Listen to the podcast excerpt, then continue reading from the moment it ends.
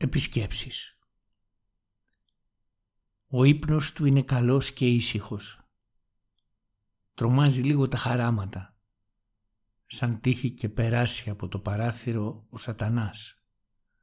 Τότε σκεπάζεται ολόκληρος με τις κουβέρτες, βυθίζεται ξανά στον ίδιο καλό ήσυχο ύπνο. Το πρωί θα ξυπνήσει χαρούμενος. Θα κάνει τα γνωστά καφέ, στημένο πορτοκάλι, μαρμελάδα και βούτυρο στη φρυγανιά.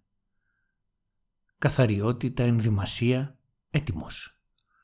Θα πάει στη δουλειά του. Εργάζεται σκληρά, όπως οι περισσότεροι. Επιστρέφει στο σπίτι. Θα περάσει την ώρα του με συγγενείς, με φίλους. Καλαμπούρι, τηλεόραση, δείπνο, ίσως και μια καλή λογοτεχνία λίγο πριν πέσει κουρασμένος στο κρεβάτι. Κοντολογής περνά το βιός του δίχως μεγάλη ταραχή και θόρυβο.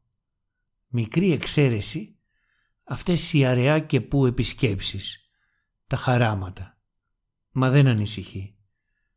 Καθότι λέει πως δεν είναι το ίδιο.